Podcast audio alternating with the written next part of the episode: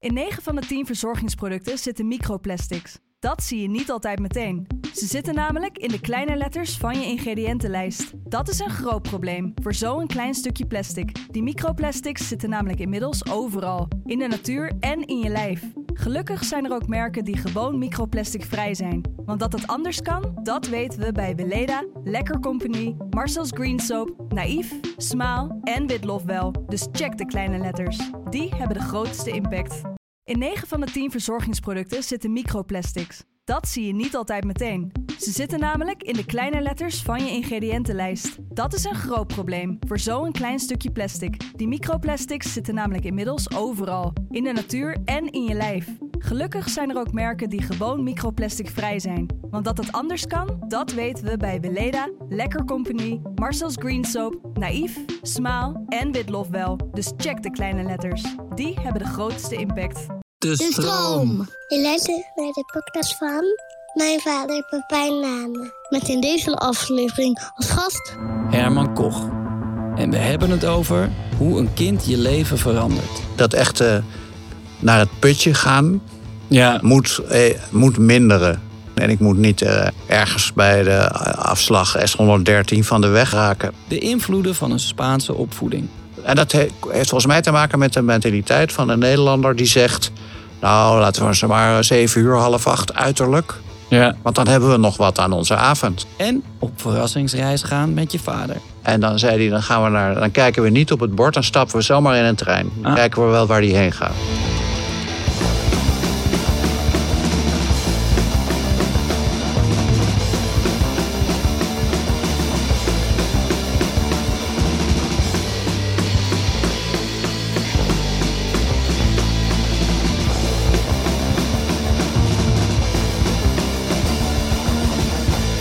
Welkom Herman. Wat leuk dat je er bent. Ja, vind ik ook. Wat, wat is het laatste wat je kind tegen je gezegd heeft? Het laatste. ehm, nou, er was wel eentje van heel kort geleden. Eh, ik, ik kom namelijk met een, met een boek uit. Wat als geheel als verrassing zo wordt gedropt. Zonder aankondiging. Ja. Dus ik zei. eh, ik vertelde hem dat ik in een boekwinkel had gezegd. Hadden ze gevraagd: Komt er nog wat van jou? Ik zei: Ja, er komt. Ik breng een boek uit, net zoals Beyoncé een album eh, dropt. Ja. En toen zei eh, eh, mijn zoon, Pablo, die zei tegen mij toen ik hem dat vertelde, zei, die zegt nou de volgende keer gewoon Drake, want dat ben jij gewoon meer dan Beyoncé. En waarom ben je dan Drake volgens hem en niet, niet Beyoncé? Ja, ik heb dat verder niet doorgevraagd, maar ik begreep het wel meteen wat hij bedoelde. Ja, maar bedoel, Jiske Vet is dan Destiny's, zou Destiny's Child kunnen zijn in, de, in die vergelijking. Oké. Ja, nee, natuurlijk qua populariteit of zo. Maar ik denk dat hij meer denkt, dat hij denkt Beyoncé commerciëler is dan Drake. Ja, precies. En zij schrijft natuurlijk niet haar eigen bestsellers. Ja. En toen, toen zei ik dat weer tegen medewerker van de, van de, de uitgeverij. En die zei weer, nee, je moet toch wel de Beyoncé zeggen. Want dat, in boekwinkels kennen ze Drake misschien weer niet zo, niet zo goed. Ja, daar, daar heb je misschien ook wel een punt. Ja. Zijn jullie veel muzikaal eh, samen? Jij en... en- Eh, eigenlijk alleen in de auto. Oké, Dus in de auto laat hij dan de nieuwe Drake ho- horen. Dan rijden we wat en dan zet hij, zet hij het op. Oké. En dan eh, leveren we daar commentaar op. en dat was die laatste, met, dat was in Spanje toen we nog door Spanje reden. En ik weet niet hoe dat heet, het laatste album. Maar dat een beetje eh, supermarktmuziek lijkt. ja, de titel is ook een beetje... Het, het, het spijt me dat dit zo saai is. Iets, iets in titel. Sorry for being so boring. ja. You'll get it later. Nee. Maar, maar zo luisteren we dus naar eh, muziek. En hij laat mij ook, hij was laatst naar eh, Lowlands. En dan laat hij me allemaal filmpjes zien. En dan denk ik, oh, en dan denk- kijk ik gewoon, ik kijk dan vaak meer naar het publiek. En hoe leuk zij het dan hadden. Dan Ja. naar de act die er op het podium staat. Ja, Dan denk ik, god, wat hebben ze een leuk eh, weekend gehad. En ik ben misschien zelf tien jaar geleden voor het laatst op Lowlands geweest. Was ik toen al oud. Dat vraag ik dan ook meteen. Ik vraag, waren er wel mensen, waren er mensen van boven de 30? Ja hoor, best wel een paar. Dat wordt best met En zeg waren er mensen van mijn leeftijd? Ja, ook wel een paar. ja, dat is dan wel zo respect, weet je wel. Nou, dat, dat mag, maar het is natuurlijk overheersend. Ja. dat is, op dat soort momenten denk ik, wil, ik heb helemaal nooit zo'n gevoel van spijt. En was ik maar weer jong en zo. Nee, Maar bij, als ik dan zo'n zo'n menigte zie bij zo'n show, ja. dan denk ik wel, ja, daar wil ik ook wel tussen staan. Maar dat ga ik toch niet meer doen. Nee. Nou ja, het lijkt me ook leuk om eh, zoiets samen met je kinderen mee te maken. Maar dat kan, dat, dat, daar, daar ben je dan toch ook te. Dat kan in ieder geval niet op hetzelfde niveau. Nee, dat, dat sowieso niet. En eh, het niveau van alcohol ligt denk ik wel nog redelijk gelijk. Eh, maar ja, ik zou, eh, ik zou bijna... Ik was gevraagd om iets te gaan doen op Lowlands. Ja, dat heb ik gehoord. Een hele bijzondere podcast. Ja, een heel bijzondere podcast. Ja. En ik, ik kon dus niet die dag, dat was geloof ik vrijdagavond. En kijk, dan, als ik, dan had ik, ik had het leuk gevonden. Om dan, en dan ben je er gewoon legitiem. Dan denk je, ja, ik ben jullie, ik weet niet of jullie me niet herkennen, maar ik ben gewoon een van de hoofdacts hier. Hier is Beyoncé. Hier is Beyoncé, ik sta in de Bravo. ja. Eh, en en eh, luisteren jullie altijd al muziek samen? Jawel, want Ja? ik ben in het begin gewoon eh, met hem. Ik, hij is, hij is heel vroeg begonnen, zelf. Dus dan hadden wij gewoon onze boksen en onze ding opstaan. En dan kon hij nog niet lopen. Ja. En dan trok hij zich op aan de toen nog stereo-installatie. En dan zat hij in zo'n, had hij zo'n pakje aan met, eh, weet je, waar je helemaal in gaat. Ja. Ging hij zo met zijn handen, dan hield hij zich vast. En dan begon hij zo heen en weer te swingen bij die boksen. En elke keer wees hij daar ook op Ja. dat dat ding aan moest. En dan ging hij gewoon daar staan dansen, maar ook gewoon echt gewoon goed. Niet alleen maar uit, uit ouderliefde dat je dat goed vindt, maar ik dacht echt van jezus. En dan zie je gewoon hoe, hoe leuk die, en dat is nog is gewoon gebleven, hoe leuk die muziek toen al vond. Ja. En wij deden dan wel eens, dan kwamen er soms eh, ook tantes of eh, buren of vrienden, die kwamen dan met Sinterklaasliedjes of kinderliedjes aan. Ja. En dat moest meteen af. Dat vond hij echt heel erg. Ja. Gewoon een liedjes, weet je wel? Ja. Nee, dat, eh, dat ik, eh, iemand vroeg dat ook laatst. eh, Zetten jullie nooit kindermuziek op? En toen, Ja. toen dacht ik, hè, bedoel je dan? Wat is dan kinder? Ja, maar nee. Nee, hè? Nee. Want hoe is dat bij jou? Heb je, heb je, heb je het idee dat je Nou, wie je bent, bewuster bent wat voor muziek je in die oren gaat... eh, nou, je wil natuurlijk heel graag dat ze. Ehm, dat ze leuk vinden wat jij leuk vindt. Of dat ze meteen een hele goede smaak hebben. ja. En één keer in de zoveel tijd dan, dan eh, is er... Het zijn eigenlijk vooral rapnummers die dan ehm, ik fantastisch vind en mijn, en mijn zoontje ook meteen begrijpt van Mhm. ja, dit, dit is het allerbeste Ja. wat er is. Maar eh, vaak heb ik dan ook eh, daarna weer iets nieuws van diegene of iets wat daar een beetje op lijkt. En dan heeft hij zoiets van nee pap, dit is helemaal niks. Je hoeft Ja. bij, bij mij niet aan te komen. Nee, nee, nee, nee. Maar ehm, ja, ik weet niet, we, wij, wij luisterden vroeger dan nog wel naar eh, Sesamstraat dingen. Maar ja, dat is dan Paul Hane en Ja. Wim T. Schippers. ja, is ook opmerkelijk. Dat weet ik ook nog dat... hij keek wel naar eh, Pingu. Ken, je Ah, ja. die nog? Ja, die Maar hij nu vond, ook gewoon hij vond. Sesamstraat ook niet leuk. Oeh. Dus een beetje, een beetje afwijkend. Want dan zoveel kinderen op bezoek kwamen die zeiden... Ja, Sesamstraat. Ja, eh, was hij niet echt geïnteresseerd. en, en wist, je al, eh, ehm, wist je altijd al dat je vader wilde worden? Nee. Nou, nee, ik heb natuurlijk... Ik, ik geloof dat iedere man, vrouw daaraan denkt. Ja. Als hij ook, als hij nog, misschien nog kind is... of zeker als hij puber is... Ja, maar je, je stelt het je voor. Ja, je stelt Ja. het je voor, maar als iets abstract in Ja. de verte. Ja, precies. Gewoon hetzelfde als, eh, als de- wat als mijn arm er ineens af zou zijn. Bij wijze van Ja, nou, zoiets. Ja. ja. Ja. Nee, ik bedoel niet te impliceren dat een, een kind op die manier je leven belemmert. Maar meer gewoon als, als iets waar je, eh, waar je dan van denkt van nou, hoe zou dat zijn voor mij? Ja, ja, ja. Ja. Nee, dus dat heb ik me wel voorgesteld. En ik had eh, eh, op mijn achttiende ook wel vriendinnen of vriendinnetje. En dan hadden we het zo sentimenteel verliefd over de kinderen die we allemaal zouden gaan krijgen. Weet je wel, dan was ik 18 Ja, en zij 17. En, maar dat was toch ook iets abstracts. Want dat gingen we in ieder geval niet nu doen, natuurlijk. Nee. In eerst je leven eh, beginnen. Dus ik heb het eigenlijk nooit zo. eh, eh, tot er een momen- moment komt dat je denkt. Het zou nu, nu wordt het, wordt het, of wordt het echt wel tijd. Als we dat nog willen, moeten we wel nu beginnen. Ja. Wa- Hoe is het concreet geworden dat, dat, je, dat je toch wel dacht van ja, eh Ja, A- het Amalia. is meer dan een voorstelling. Ja, nee, Amalia eh, en ik, mijn vrouw en ik, Ja. die waren eh, dus al naar een Amalia. aantal jaren bij elkaar. En dan hadden wij het er gewoon over, als we ergens zaten te eten, hadden we het erover van hoe leuk het zou kunnen zijn als daar een kind of kinderen bij zaten. En Ja. we hadden het ook steeds, dus al meerdere jaren voor zijn geboorte, hadden wij het over Pablo. Als Pablo er straks is, Echt? ja echt. Wat leuk. Hij heeft al heel lang bestaan voordat hij geboren werd. Wauw. Want we hadden het gewoon over hem. Ja, dan kunnen we met Pablo. Dit zou leuk zijn als we hier met Pablo naartoe gaan. En we hadden ook, eh, om eh, niet eh, te, hoe heet dat, seksistisch of wat ook, of we hadden ook een meisjesnaam. Ja? Julia. Oké. Maar wij zeiden nooit, wij zeiden echt nooit, wat leuk als Julia er straks is. en we zeiden ook niet Pablo en Julia. We hadden het alleen maar over Pablo. Ah, en, die, wauw. en die was er gewoon.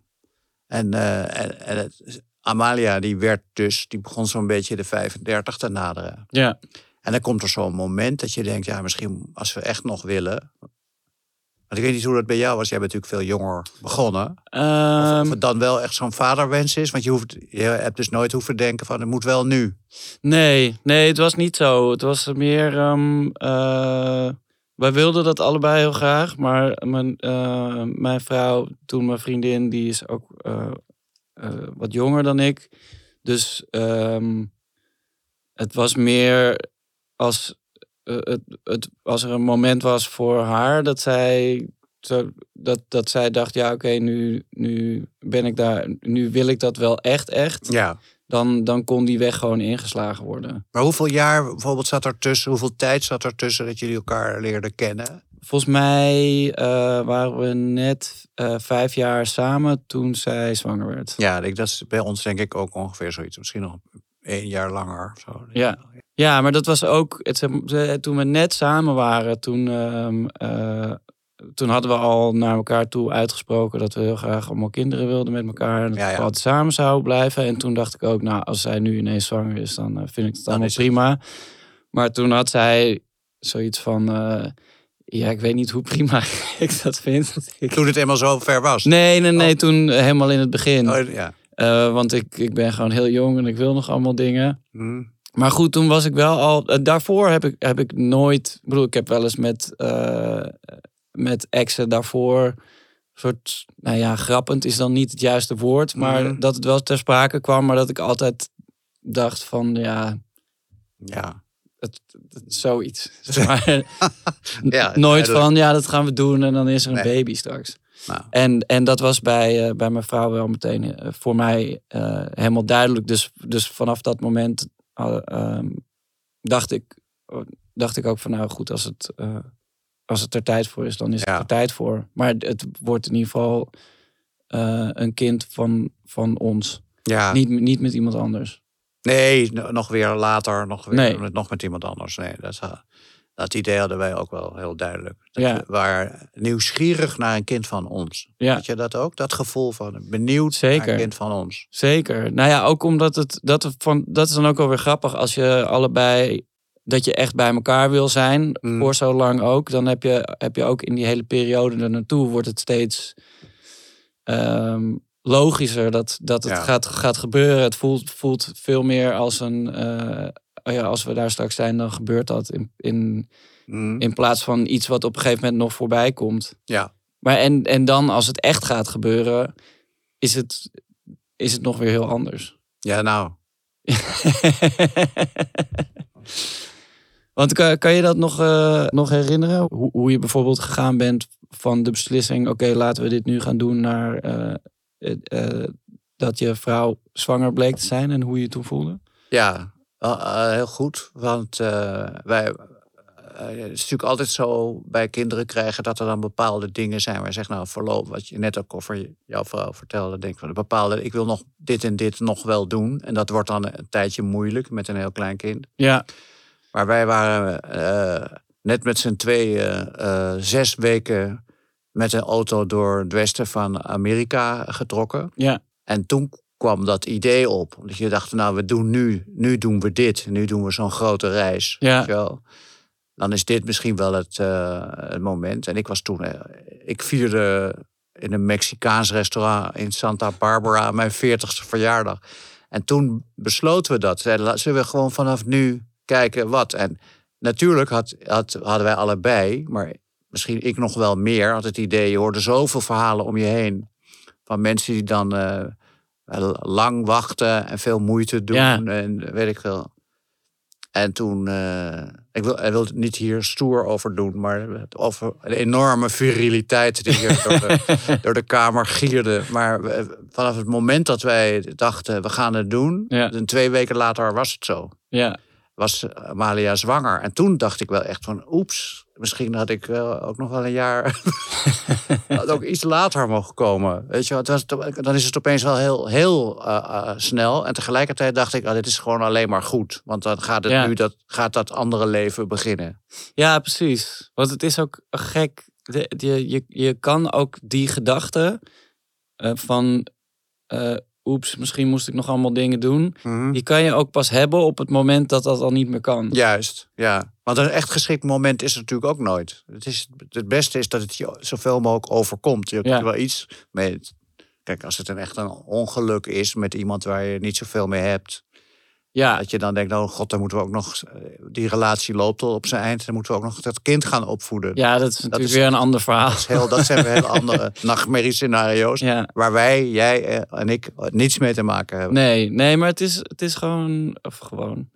ik zeg heel vaak gewoon, maar dat is Ja. absoluut niet. Nee, maar ehm, het gekke is dat het, het is altijd iets anders dan je bedenkt dat het is. Hoe, hoeveel ervaring je ook met die situatie hebt. Ja, En, en eh, daarom, want dat is ook zo'n soort sociale meme eh, die ik vroeger altijd over me heen kreeg, maar nu niet meer, omdat ik het zelf de hele tijd uitdraag. Namelijk, ja, als je zelf kinderen hebt, dan, dan begrijp je dat pas. juist. Maar het is, e- het is echt een deur waar je doorheen gaat. Ja, nou, ja. Ja, dat heb ik, zo heb ik het ook wel ervaren. Want in het begin is nog, is nog alleen die vrouw zwanger. Die heeft dan die buik. Ja, precies. Gaat, steeds meer zuchten, zuchtend door het huis lopen. Ja, En ik moet even gaan zitten.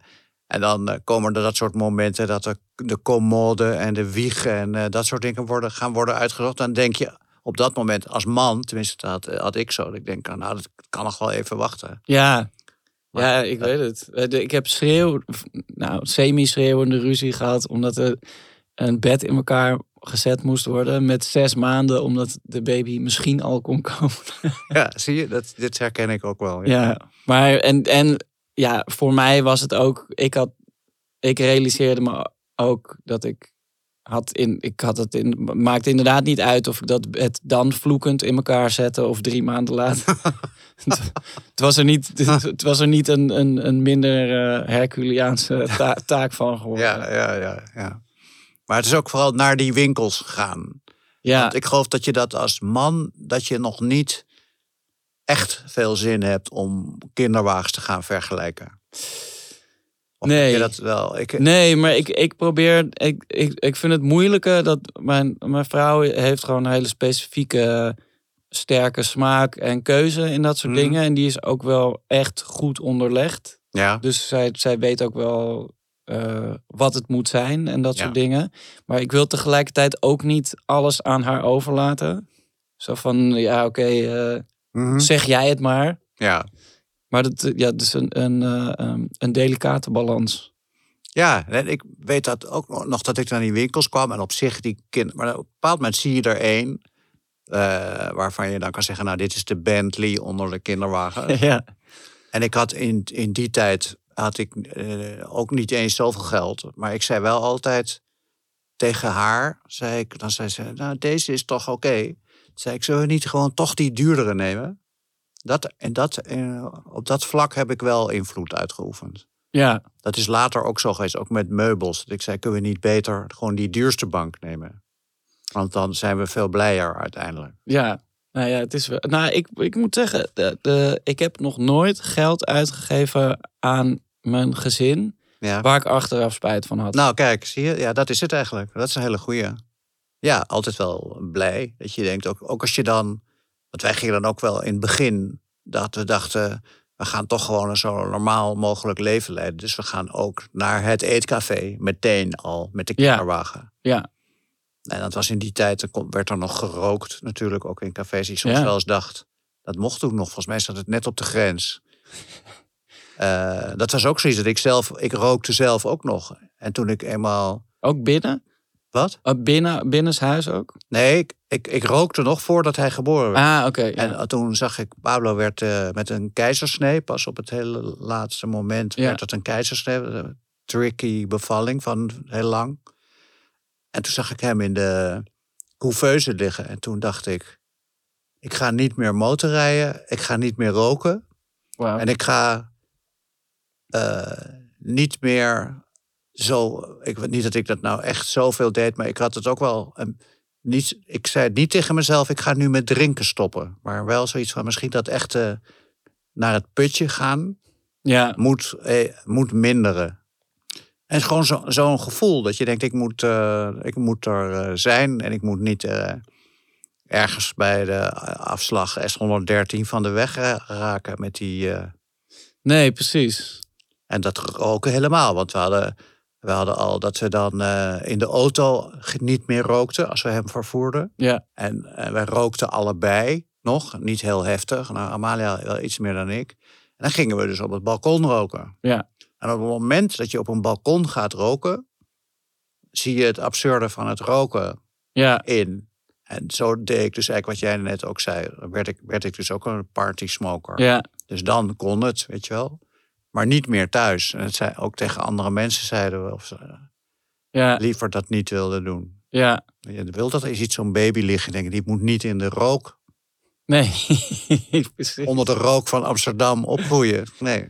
Nou ja, ik had toen, toen eh, onze, eh, mijn, mijn, mijn oudste kind net geboren, ons, dus ons eerste kind net geboren was. Mhm. ehm, ik, ik dacht niet, ik ga nooit meer drinken. Maar ik had wel, het voelde als zo'n pure, oprechte periode. Dat als ik dan een, een, eh, een drankje dronk en, Mhm. en daar, die, dat je die, die ehm, ja, hoe zeg je dat? Die soort warme gloed over je heen kreeg. Dat voelde heel onoprecht naar hem toe. Ah, en dat, ja, en dat, dat, eh, dat vond ik toen heel moeilijk. Oh ja. Omdat ik dan, dan keek ik naar hem en, en dan dacht ik, oh, mijn, mijn zoontje. En dan dacht ik, ja, dit is dan toch niet helemaal echt. Dus de, de, de alcohol die me, die me dat ingeeft. Ja. ja, dat wil je natuurlijk wel juist met kinderen dat het wel allemaal echt is. Zeker als ze zo klein Ja. zijn, is het allemaal uniek. Precies. Er komt een leeftijd, daar ben jij nog niet, dat je dus met je oudste zoon in een café zit. En Ja. gewoon zegt, zullen we er nog geen nemen? Ja, Dat is ook een leuk moment. ja dat, daar kijk ik ook zeer naar uit. Ja, daar moet je, nog- je moet even... Dat, dat duurt nog even. wachten. Ik kan me herinneren, schiet me opeens te binnen, dat... eh, ik, ik denk dat Pablo zeven of acht was. We waren in Spanje. We zaten eh, op een terras aan het, aan het strand, aan de kust. En toen was er zo'n moment dat hij zei... mag ik wat van het bier proeven? Ja, En dat Amalia elkaar eh, wel even zo aankeken, want ik was er wel voor. En toen zei hij uiteindelijk, zei nou oké, een slokje. Weet je, ik was er wel voor om dat te laten proeven. ja, En toen proefde die en toen zagen we een soort gelukzalige glimlach verschijnen. Dus nog lang niet door het effect van het bier, dat kon niet, maar gewoon de smaak. ja, zei hij, mag ik nog een slokje? Ja, nee, oké, nog, nee, nog, nee, nog maar een slokje. En toen liepen we daarna terug naar ons huisje, zo langs zee. En toen had hij echt, zo- ah, had echt zo mijn, mijn handje vast, want die leeftijd, zo'n handje vasthouden. Zei Ja. papa, ik zeg ja, als ik later groot ben, ga ik heel veel bier drinken. dat was zijn eh, voornemen.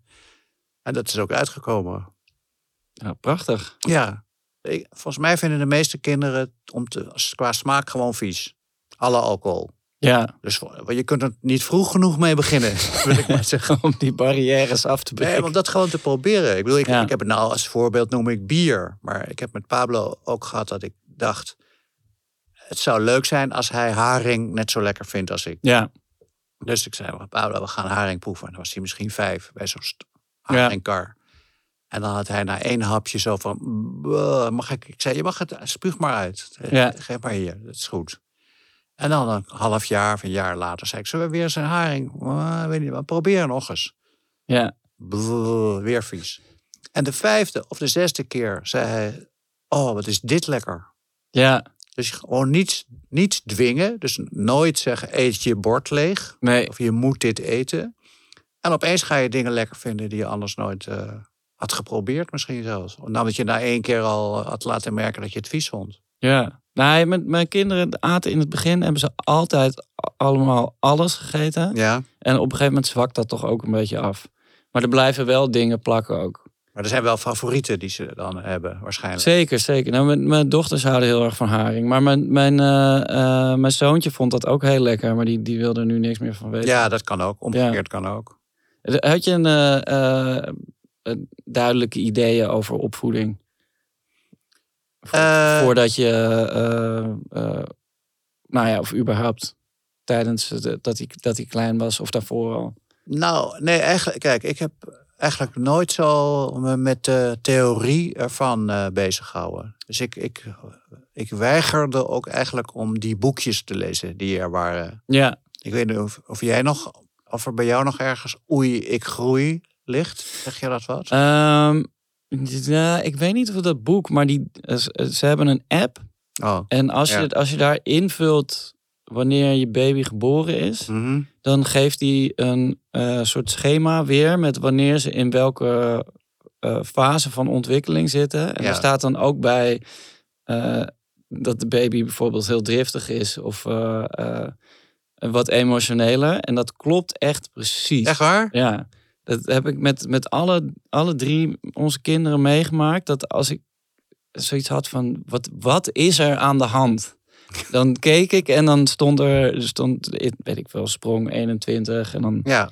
zijn de hersenen dus weer aan het ontwikkelen. En dan, dan zijn, ze, zijn ze vaak een beetje driftig of emotioneler en dat soort dingen. En dat, ik bedoel, feitelijk heb je er niks aan. Want het, het is een, een app die tegen je zegt, ja, je baby Die heeft is nu zo. Ja. Maar dat is toch wel fijn. ja. Maar dat is iets anders dan een boek met allemaal Een boek met eh, allemaal raadgevingen. Ik, ik kan me voorstellen, kijk, in die tijd eh, was zo'n app er niet. Nee, En eh, misschien dat ik ook een app leuker had gevonden dan het boekje. Maar ik begon dan een boekje door te bladeren met, inderdaad, met al die sprongetjes. En, Ja. zo.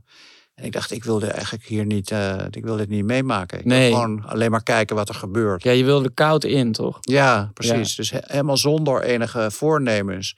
En, eh, en we hadden het er gewoon, mijn vrouw en ik, hadden het er gewoon samen over. Dat we denken, wat denk jij? Wat denk je? Wat, Ja. wat zullen we zo? Zullen we dit? Zullen we dat? Ja, Wat, zouden we, wat zullen we nou doen? Dus we bespraken veel samen.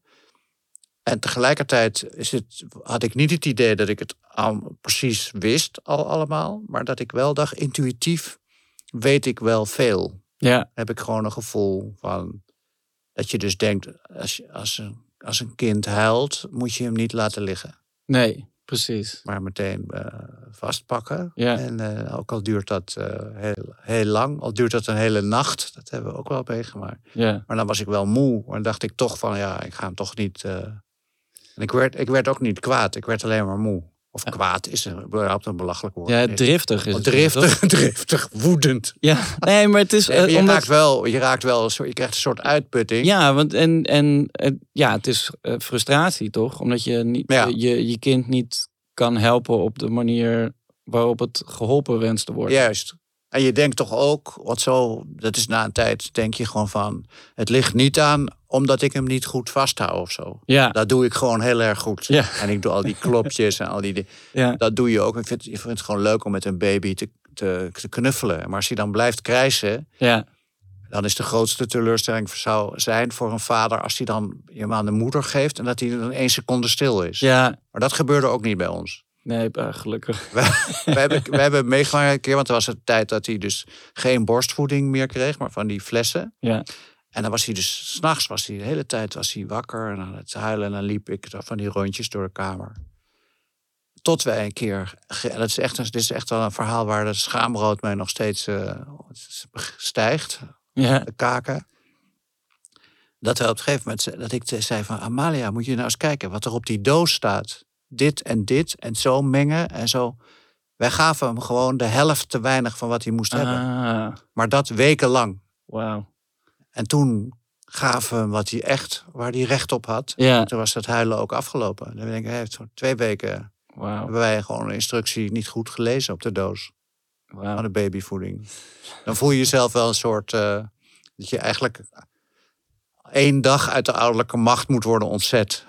Ja, Goed hebt gedaan. ja, maar ik heb ook heel vaak gehad dat mijn vrouw bijvoorbeeld zei... eh, ja, hij wil gewoon... eh, of, of dat ik de, de huil verkeerd gelezen had. Hm?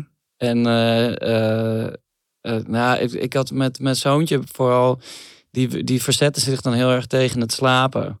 En dan raakte die nog meer over zijn toeren. En, Ja. en het was zelfs zo dat ik op een gegeven moment, als ik dan met hem, dan, dan was hij bijna in slaap. En dan stapte ik over de drempel eh, van de slaapkamer. En dan voelde je alweer, oh, we zijn weer hier. en dan ging alle alarmbellen weer af Ja, ja. dat ik ook echt dacht van waar, waar, waar slaat dit op? En dat mijn, dat mijn vrouw dan eh, thuis kwam eh, van werk en hem gewoon pakte. En dat ze, nou ja, dan ook nog wel eh, een paar trucs uit moest halen, maar het, het wel kon laten lukken. Ja, ja, ja. Dat is dan eigenlijk het. eh, ja, dan sta je er toch ook een beetje zo met je handen in je zak. Zo, ja, nou, eh de net. Ja, ja, ja. Oh, heerlijk. Maar goed, toen ik, ehm, onze oudste dochter, dus ons tweede kind, die, daar, daar gingen, eh, zij, zij sliep eigenlijk een stuk makkelijker. Zij, Mm. zij was veel minder, ehm, eh, eh, veel minder veel eisen toen ze zo klein was. En toen onze jongste dochter geboren werd, toen dacht ik, nou, nu heb ik alles gezien. Ja, Nu heb ik, heb ik allebei de uiterste meegemaakt. Nu, nu heb ik overal een oplossing voor. Maar dat was ook niet zo nee, nee, nee. die, die, was ook weer, die had ook weer allemaal hele specifieke eh, vereisten om bijvoorbeeld in slaap te raken. Die ik dan helemaal opnieuw moest uitvinden Ja. en, eh, en mee moest maken. En waar ik alsnog ook als, als eh, semi-doorgewinterde vader weer, weer helemaal driftig van ben geworden. meer dan één keer. Eh, Dat je dacht, nou, die woede aanvallen, die komen niet meer terug. Nee, ik ga niet meer tegen een baby gillen. In een ja. kussen. Ah, ik heb op een bepaald moment ook gewoon besloten van, de, volgens mij ligt de oplossing erin om niet weg te gaan. Ja, ja precies. En er gewoon eh, bij te blijven tot hij echt slaapt. En Ja. al is dat uren. En dan was het nog niet zo moeilijk. Want hij was eigenlijk juist wel... Pablo was eigenlijk juist wel makkelijk. In de zin van dat je hem 's ochtends eigenlijk wakker moest maken. Ja, Zo lang sliep hij door. ja. Maar het was meer dat in slaap komen was soms wel een beetje... Dat duurde wat langer. Dan was hij... eh, nou ja, er is ook, ook allerlei dingen die er natuurlijk waren. Met tandjes die doorkomen. warm, koud. Ja, ja, je moet het allemaal leren lezen. Ja, precies. En, en dat, eh, dat gevoel heb ik altijd wel gehad. En ook op latere leeftijd. Dat ik toch gewoon dacht, volgens mij eh, doe ik het gewoon goed. En dat wil nogmaals, niet dat ik dan dat helemaal zelf bedacht. Nee. Daar hadden we het dan samen over. En we waren het ook niet altijd helemaal eens, maar we deden wel naar buiten toe wel. dat wel, maar ik weet niet of je dat kent. Ja, nee, zeker. Ja, nou, maar ik bedoel, het, het belangrijkste is dat je het in grove lijnen met elkaar Dat is absoluut dat is een voorwaarde. Als Ja. je bij alles zegt, nee, je doet het helemaal verkeerd, dat is niet goed. Dat is een basis voor Ja. Dat je de kinderen alleen nog maar in het weekend te zien krijgt. ja, ja, precies. Nou ja, maar en eh, heel vaak eh, weet ik het ook niet echt. Nee, Eh. En dan, Ja. en dan denk ik ook, ja, moeten we dan dit of moeten we dan dat? Ja, Ik, ik weet, ik, mijn zoontje, die, nou, hij kan fietsen, maar het is toch nog een, het is een lang traject. En we, we hadden een, een, een fiets voor, voor zijn verjaardag gekocht. eh, een, een groene Kawasaki crossfiets. Omdat hij Ja. eh, groot fan was van de Kawasaki Ninja motoren die eh, mm, bij ons in de buurt geparkeerd stonden. ja. Ehm, en het is een hele stoere fiets. Maar het is niet heel handig om op te leren fietsen. ja. Ehm, en toen kwam op een gegeven moment te sprake dat we misschien een andere fiets voor hem zouden kopen. En toen dacht ik, nee, Mhm. we hebben deze fiets voor hem gekocht. Die staat er gewoon. Als we elke dag even met hem gaan oefenen, dan, dan kan hij op een gegeven moment fietsen. Dat weet ik zeker. Nou, dat kon hij op een gegeven moment. Mhm. En nu zijn we toch weer op de een of andere manier een beetje Een paar stappen terug. een paar stappen teruggegaan. En eh, zag ik een, eh, een, een jongetje bij, bij school ook op een, op een helemaal nieuwe fiets fietsen. Want Mhm. de- die, die Kawasaki fiets, die, eh, eh, die was tweedehands. Want die kan je niet echt nieuw kopen. Toen dacht ik, ja, een helemaal nieuwe fiets. Daar leer je toch waarschijnlijk het, het, het allerbeste op fietsen. Ja. Ja, ja. Dus nu ga ik die denk ik toch maar gewoon aanschaffen voor hem. Ja, de nieuwe. Ja. Ja. Niet tegen hem zeggen trouwens, dat, dat, dat weet hij nog niet. Nee, niks aan nu, nu iets aan. Nee. Want jouw vrouw is Spaans. Ja, Is, maar jullie hebben voornamelijk, jullie hebben gewoon eh, zijn hele leven in, eh, van je zoon in Amsterdam gewoond. ja. En merk je nog iets van jullie gemengde achtergrond? Ja, volgens mij wel ook wel in de opgroeien en de opvoeding. Het Zit, eh, er is een soort mentaliteitsverschil. tussen dat heb, daar heb ik gewoon naar gekeken. Hoe zij dat deed. En gedacht van, oh ja, dat vind, dit vind ik wel goed. Of, Ja. of dit vind ik wat minder. Maar ik vond bijna alles leuk, alles goed. Er is een soort eh, mentaliteit eh, in Nederland om te zeggen... Nou, de kinderen vroeg naar bed, dan hebben we nog wat tijd voor onszelf. Ja, Terwijl de Spanjaard die zegt: Hoezo tijd voor mezelf? Ik, het is gewoon toch leuk om met mijn kinderen te zijn. ja, Dat is, ik heb helemaal geen tijd voor mezelf nodig. Dus dat, behalve eh, klimatologische eh, oorzaken, ja, is dat wel het verschijnsel dat je in, in Spanje kinderen om 11 uur s'avonds in een restaurant zit, Ja. ziet. Die worden natuurlijk ook wel moe, maar die maken ook wel veel mee daardoor. En leren andere kinderen kennen en zijn s'avonds aan het spelen. Op het moment dat ze in een restaurant zijn, zitten ze niet voor de tv. nee. Ze, doen, ze doen echt iets. En ik vond dat wel opvallend. En het was ook wel zo dat, eh, dat die tijd van naar bed brengen, Ja, die is in Spanje ook sowieso wat soepeler, ook met kleine kinderen. En daar heb ik helemaal mee eh, mijn vrouw in gevolgd. Die zei van ja, als hij om half negen s'avonds niet moe is, dan wachten we gewoon nog even. ja, Dus hij ging dan negen uur, half tien naar bed. Met het gevolg dat hij dus uitsliep. En ook toen hij eenmaal begon met de eerste keer naar school en zo. Dat Ja. hem echt wakker moest maken. ja, En soms zag je er dan ook wel, dat je denkt, hij ziet er ook wel een beetje moe uit. en dan gingen dan andere Nederlandse moeders, die gingen daar ook opmerkingen over maken. Hij zit bij jullie, want we zagen hem nog om half elf op straat spelen, weet je wel. Dat je denkt van, jezus, waar bemoei je je mee, weet je wel. ja, Eh, en dat heeft een tijdje geduurd. Maar toch is het eh, al die ouders om mij heen die ik heb horen zeggen: Ja, nou, eh, we hebben nauwelijks kunnen slapen. Ja, want om half zes staan ze weer naast je bed. ja, Maar Pablo heeft in, in al die tientallen jaren nooit, aan, nooit om half zes aan ons bed gestaan. Ook niet om zeven uur. chic van hem. Ja.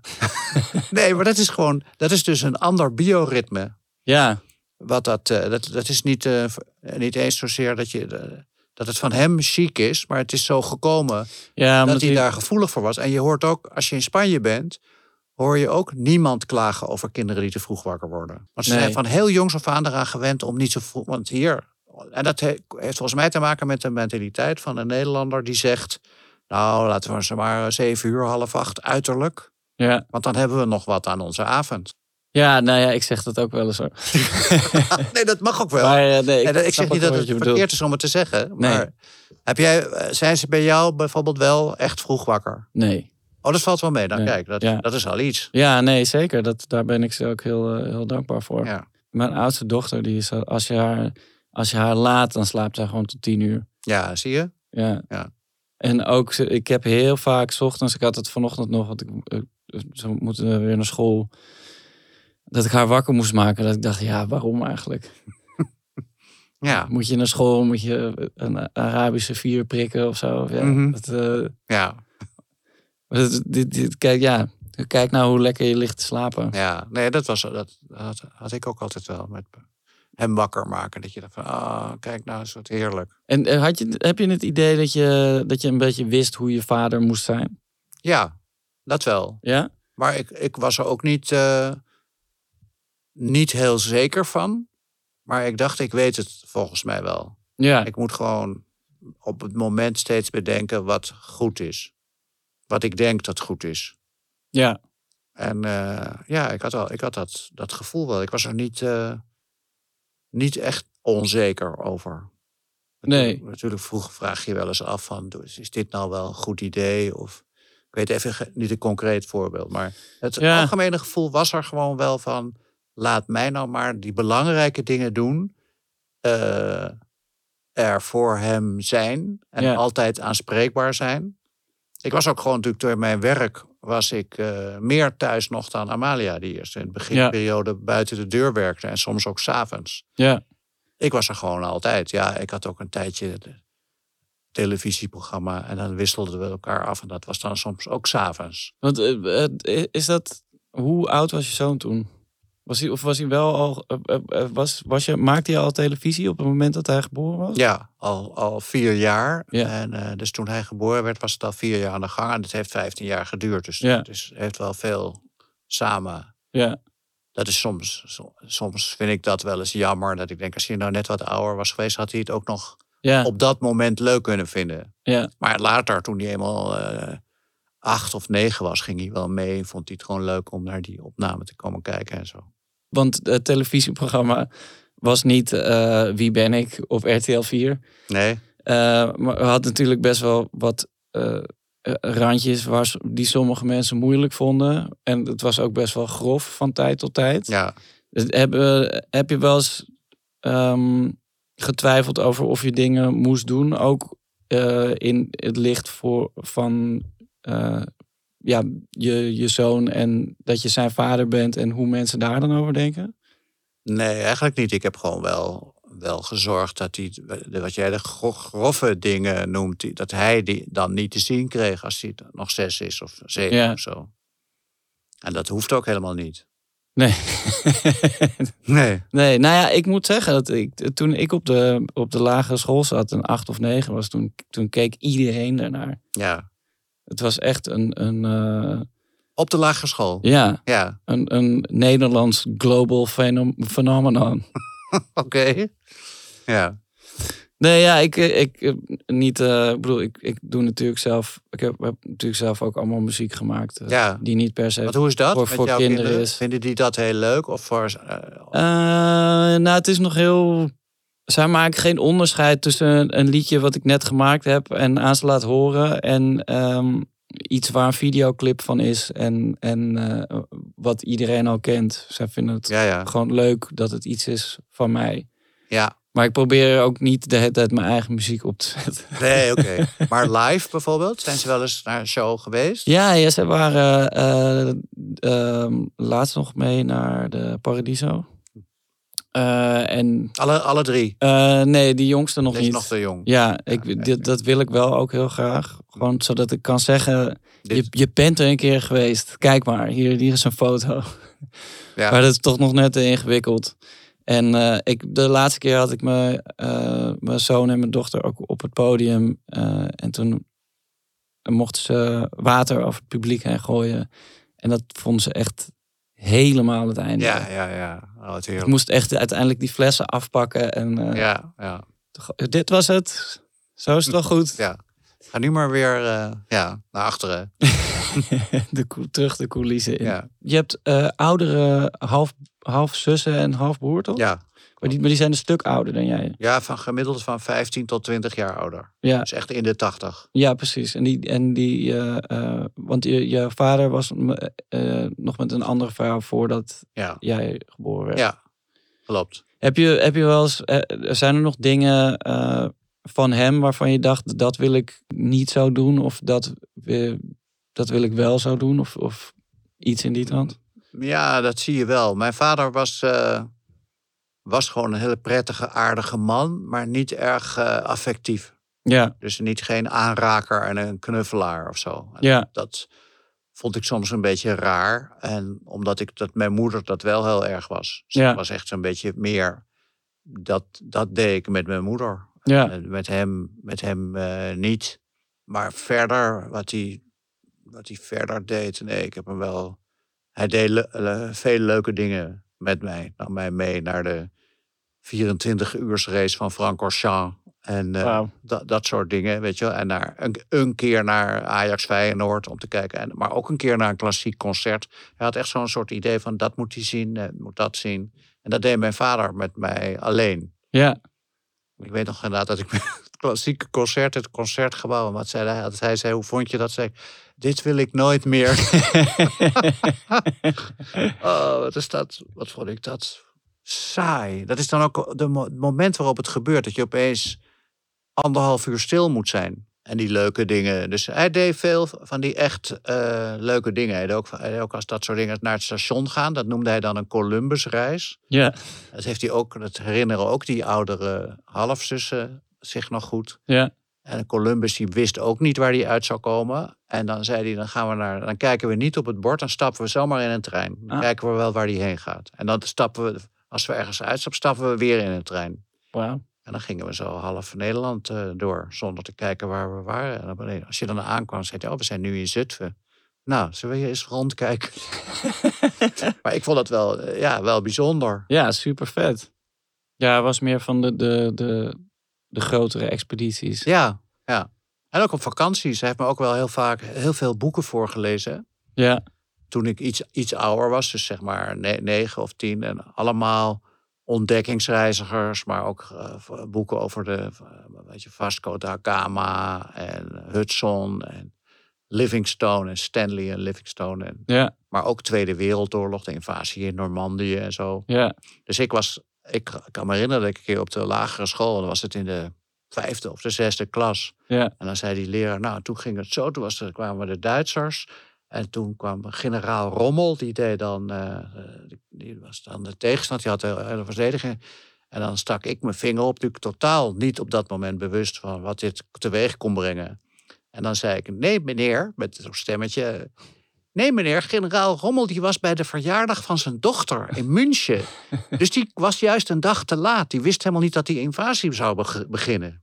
Nou, dan zo'n kerel die je aankijkt, dan zie je al gewoon van... waarom gaat dit kind niet dood op dit moment? en die dan zo zegt, nou Herman, eh, misschien eh, vergis je je daar toch in. Weet je? Ah, dat dacht ik, dat moet ik ook niet meer doen. Nee, Niet mensen gaan verbeteren omdat ik meer weet. betere Ze in hun waarde laten. ja, Eh, We gaan even naar een fragment luisteren. oké. Nou, mijn vader is een eh, betrokken vader. Hij is eh, lief, warm. Dus geen eh, afstandelijke vader die zijn zoon alleen een hand durft te geven. Ehm, hij is een voorbeeld voor mij. Dat is hij nog steeds. Eh, hij heeft me altijd eh, goed advies kunnen geven. Dus echt advies waardoor je op een andere manier naar dingen gaat kijken. En eh, wat ik ook altijd heel erg aan hem gewaardeerd heb, is dat of eigenlijk meer de laatste jaren aan hem gewaardeerd heb. Omdat ik het meer door heb dat hij eigenlijk altijd trots op me is geweest, zonder dat daar echt een reden toe is. Dus gewoon trots op mij als persoon. Eh, en dat is denk ik wel belangrijk geweest voor mijn zelfvertrouwen altijd. Dus altijd het gevoel alsof hij me hoog heeft zitten als persoon, ongeacht schoolprestaties of dat soort onbelangrijkere dingen. Dus pa, bedankt daarvoor en voor alles. Eh, ik hou van je. Adios. Wauw, wat heerlijk. What a guy. Ja, nou, Helemaal goed gelukt volgens mij. ja. Als je dit zo hoort, is het zo'n goede samenvatting. Het is natuurlijk ook heel lief wat hij over mij zegt. Maar we hebben het natuurlijk ook wel eens over dit soort, dit soort dingen. Dus dit soort dingen zijn ook wel gewoon eh, tussen ons ook wel uitgesproken. Wat hij nu zegt. Maar als Ja. dan zo'n mooie zo'n samenvatting geeft, dan denk ik wel van ja. Dan is elke, elke vraag over opvoeding eh, is overbodig. Nou ja, alle dingen die, je die je aangekaart hebt in het gesprek zijn ook bevestigd. Oh ja, nou, dat ook nog, ja. Nee, ik wist helemaal niet. Ik wist wel dat, dat, dat hij gebeld zou worden, maar niet dat hij het ook opgenomen was. Aha. Het is, fijn, is erg fijn om te horen. Dankjewel, lieve Pablo. Ik hou ook van jou. Eh, ik heb ook nog een cadeautje voor je. Wauw. Eh, alsjeblieft. Ja. Het is een, eh, een zwarte tas. Er komt een, een rechthoekig cadeau uit. Wit cadeaupapier. Er zit nog een dingetje in. Ja, maar ik dacht de eerste... oh, blikjes. eerst deze. het echt cadeau. Met, met rode hartjes. Het is Oh, wauw. een klok van AFC Ajax. Een Ajax-klok. Ken je die voetbalclub? Ja, die zit hier in Amsterdam volgens mij. Die zitten daar, eh, die zitten daar verderop. eh, heet het nou vroeger de Bijlmer, maar Zuidoosten hebben ze een voetbalstadion. ja, ja, ja, dat weet ik. Dat is zo mooi, daar zou ik nog best eens een keer naartoe willen. Maar nou, ik heb nou die klok, dus dat hoeft niet meer. hey, maar Pijn, dank je wel. Eh, vind ik echt leuk om een Ajax-klok te krijgen. Ja, nee, ik begrijp dat je, dat je graag Ajax kijkt met, eh, met Pablo ook. En ik dacht, als je dan die klok hebt, dan kun je altijd zeggen, hoe laat is het? Het is tijd voor Ajax. Juist. en ehm, eh, ik Ja. heb ook nog een, eh, een, een klein drankje. Een, eh, een dubbele IPA eh, eh, van eh, Oh, Usanje. Uh. Nieuwe Emoties. Ja. Of een blik Emoties heet, eh, heet het. Ah, oké. En dat is eh, bier? Eh, ja, het is, het is dubbel gehopt eh, IPA. Oké. Indiana, of India 18, Pale Ale. 18 procent. Ja, je kan eh, meteen gestrekt. Na eentje ben je klaar voor de rest van de avond. Heel goed. Loslippig en emotioneel. Mhm. Heel erg bedankt. Ja, jij ook. Ik vond het een leuk gesprek. Ik vond het ook We superleuk. hebben gesprek. onze beide ouders kanten hebben we besproken. Gunstig belicht. Gunstig belicht ook nog. We hebben onszelf ook nog een gunstig daglicht weten te houden. Ja. Vind je dit een leuke podcast? Geef dan sterren en klik op volgen. Dit was daarmee ook de laatste aflevering van seizoen 3. Heb je ze allemaal geluisterd? Eerder sprak ik onder andere met Kluun, Maxime Hartman, Bo van Ervendorens en Henk Schiefmacher.